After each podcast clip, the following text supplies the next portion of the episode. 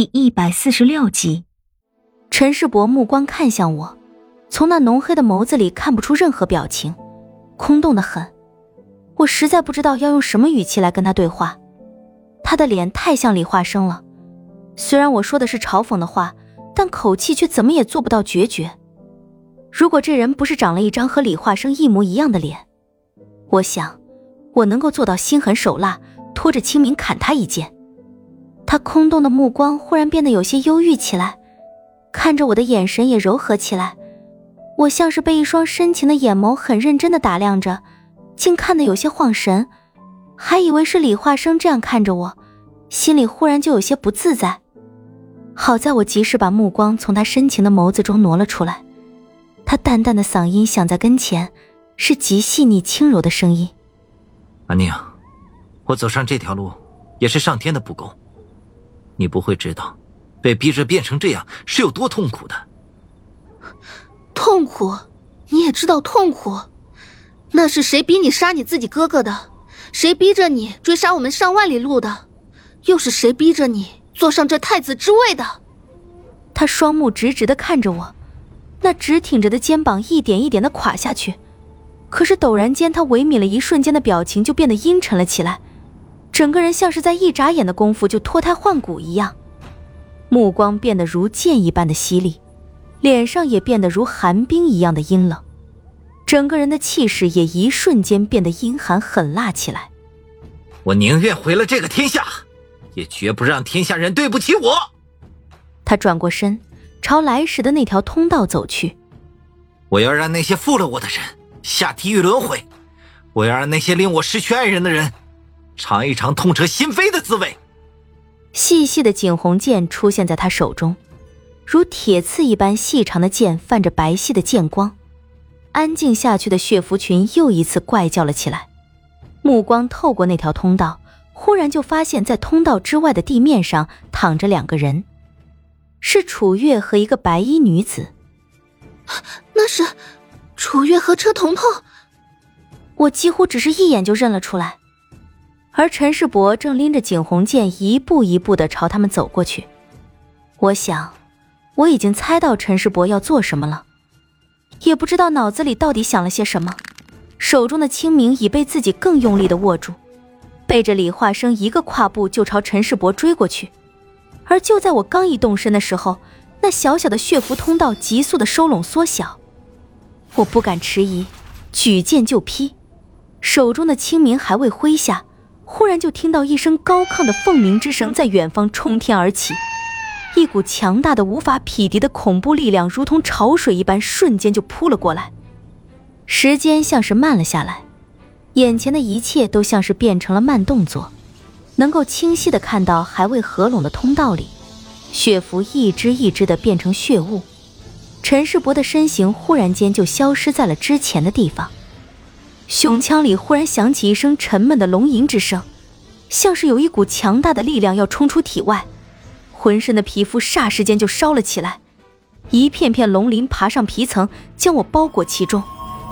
周身忽然间放出万丈金光，一头比之前任何一次都要庞大的巨龙从身体之中横冲而出，大地像是在颤抖，一条条裂缝在脚下蔓延开去，一声震天的炸响。天地之间竟同时响起了龙吟凤啸，经久不绝。我完全懵了，一时间竟完全不知晓发生了什么事。待到天地间的龙吟凤啸完全散去，布满整个天空的血符一只也见不到了，裹住整个身躯的龙鳞一片片的消散，身子也像是失去了所有力量一样瘫软倒地，所有的东西完全被毁了。数条恐怖的裂缝从我脚下如蛇形一般蜿蜒而去，我用清明剑撑着地面站起来，眼前约有方圆十几丈的地面并未被摧毁，在那方圆数十丈的中间地方，一个紫红身影半跪在地，一头长长的黑发在风中飞扬，起伏不定。陈世伯身上的紫红袍子已经裂开了几道口子，像是被撕开的。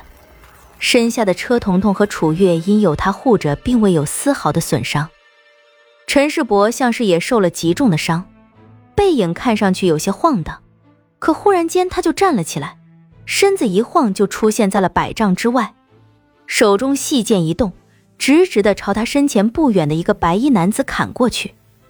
那白衣男子站在废墟里，身后有几团白烟从底下冒出来，他像是受了不轻的伤，一只手捂着胸口，身形看上去有些恍惚。面对那对着自己脖子狠狠砍过来的景洪剑，完全不为所动，只是平平的看着。就在景洪剑即将砍到白衣男子身上的时候，忽然一条红绫飞了过来，缠在景洪剑上，同时一道大红的影子跟着到了白衣男子的身边，将他紧紧的抱住。缠在景洪剑上的红绫只撑了刹那，就被陈世伯弄碎，径直落向白衣男子身上的剑势未做丝毫停留。已朝紧紧抱住白衣男子的红影砍去，景洪剑没能落下，被白衣男子一把抓住。原本只是平淡的目光忽然变得生狠起来，看着陈世伯，一张口，涌出来的鲜血顺着唇角就流了出来。你动他一下试试。声音很平，并没有因为自己身上带伤或者面对的这个人是陈世伯而有任何的怯弱。两人四目相对，竟是谁也不让谁。陈世伯手中的剑仍然在用力的往下摁，而白衣男子的手依然是紧紧的握着剑刃，股股鲜血流了出来，随着景洪剑狭长的剑锋滑落而下，滴在地面，摔得粉碎。抱住白衣男子的红影忽然转身朝陈世伯跪下：“太子，阿九他不是故意的。”他不是有意要坏太子的大事，你就放过他这一回吧。红影说的很急，好像自己说慢了那么一点点，自己刚刚抱着的那个人就会不复存在一样。而他忽然就被拉了起来，是莫九拉的。阿弟，没必要求他，这条命本就是你的，你要拿回去，随时都可以。说完，就直起了脖子。任由景洪剑细长的剑尖抵在自己的喉结之处，场面一时间如一头失控掉落悬崖的奔马，急转直下。我还没有完全明白过来，到底发生了什么事？为什么陈世伯的剑指向了凤九？难道他们之间出现了什么内讧？不应该啊！身为凤家后人，信守承诺和忠诚，绝对是刻在凤九骨血里的。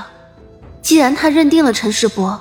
那么，除非自己身死，不然是绝对不会背叛陈世伯的。